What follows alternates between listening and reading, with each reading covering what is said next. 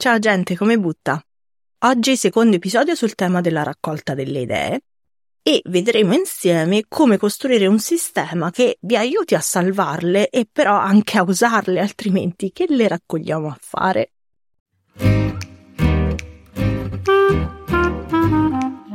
Facciamo spazio è un podcast che parla di gestione del lavoro con il benessere al centro, attraverso osservazioni, idee e spunti per riflettere e agire. Io invece, la voce, sono Giada Centofanti, autrice di Facciamo Spazio e di mestiere business coach e consulente. Nella scorsa puntata dicevamo che uno dei vantaggi di raccogliere le idee è avere a disposizione una banca dati da cui partire per creare contenuti, ma anche di idee che potenzialmente potremmo trasformare in progetti per la nostra attività professionale. Il che però significa che non solo abbiamo bisogno di raccogliere le idee, ma dobbiamo anche poterle ritrovare, rileggere, revisionare facilmente. Quindi in pratica ci serve un archivio. Attenzione, lo so che archivio suona un po' come qualcosa di statico, pieno di incartamenti fermi lì da chissà quanto. Però provate invece a immaginarlo come un archivio di semi che conservate lì per poterli prendere, piantare e far crescere in un secondo momento. Ce li mettete e li catalogate perché così non li perdete, ma sono lì per essere usati, non per prendere polvere. Che vuol dire che oltre al sistema di raccolta idee ce ne serve uno di archiviazione e catalogazione che ci renda facile la fase di consultazione. Partiamo dal sistema di raccolta e vediamo gli elementi che lo compongono. Allora, la base è un allenamento ad agire ogni volta che un'idea mi ranza in testa e quindi mh, mm, mi attivo e la annoto. Per poterlo fare senza intoppi, però, dovrò prima definire dove annoterò le idee: su un taccuino cartaceo, su una nota digitale, su un, un blocco note che tengo sempre sulla scrivania, sulle note vocali del telefono.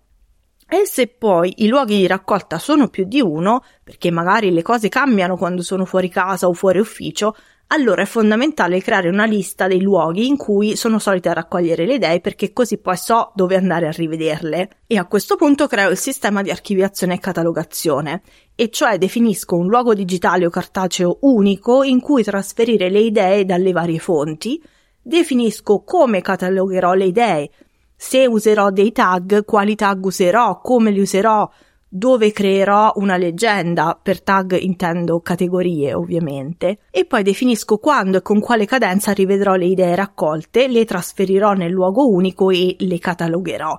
In questo momento di revisione mi viene utile l'elenco dei luoghi di cui eh, vi dicevo prima, in cui raccolgo normalmente le idee. Ora, eh, questi sistemi ovviamente prevedono degli strumenti. Abbiamo detto che ci serve un luogo fisico o digitale in cui raccogliere le idee, uno strumento di raccolta, no?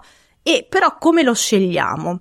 I fattori da tenere in considerazione secondo me sono la comodità di utilizzo, la velocità di utilizzo, e cioè quanto poco ci metto a eh, aprire l'app o a prendere il taccuino e a scrivere la nota, e l'abitudine, cioè se ho già degli strumenti che io uso abitualmente e possono funzionare, è sempre meglio usare quelli e non aggiungerne altri perché un po' li dovrei imparare da capo e poi perché anche mi ritrovo con Uh, tanti strumenti da gestire e magari non è ottimale. E poi infine se sto raccogliendo delle idee che derivano dalla lettura o dall'ascolto di altri contenuti, potrei voler salvare i dati del contenuto originale, quindi la pagina del libro, l'indirizzo web, un'immagine o altro, e a quel punto quindi devo valutare quale strumento mi rende più facile questa operazione. Dopodiché dovremo scegliere lo strumento di archiviazione e catalogazione. E in questo caso i fattori sono simili, c'è sempre il fattore abitudine, c'è il fattore comodità in questo caso nel ritrovare le cose, non soltanto di utilizzo,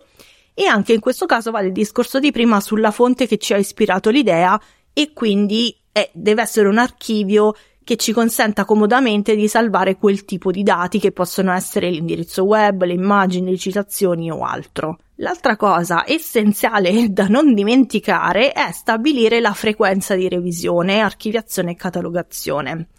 È una cosa molto personale, però mm, mi verrebbe da dire fatela almeno una volta a settimana, altrimenti c'è il rischio che si accumuli tanta roba sia da revisionare che poi da spostare nell'archivio e magari insomma poi eh, maneggiarne troppa non ci va e il rischio è che alla fine ci si ritrovi con un cumulo di idee annotate inutilizzabili perché sono troppe e non ci va di trascriverle.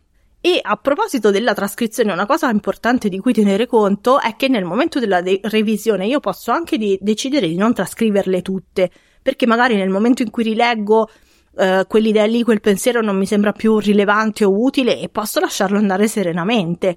La stessa cosa vale per le parti sottolineate di un libro o uh, di un articolo, eccetera. Non per forza devo riportarle tutte nel mio archivio, solo quelle che mi sembrano rilevanti e in quel caso non sarebbe male aggiungerci una nota personale anche solo per rielaborare il concetto a parole nostre. E un'altra cosa importante da tenere presente è che la seconda parte del sistema, cioè l'archiviazione e la catalogazione, è importante per semplificarci la vita.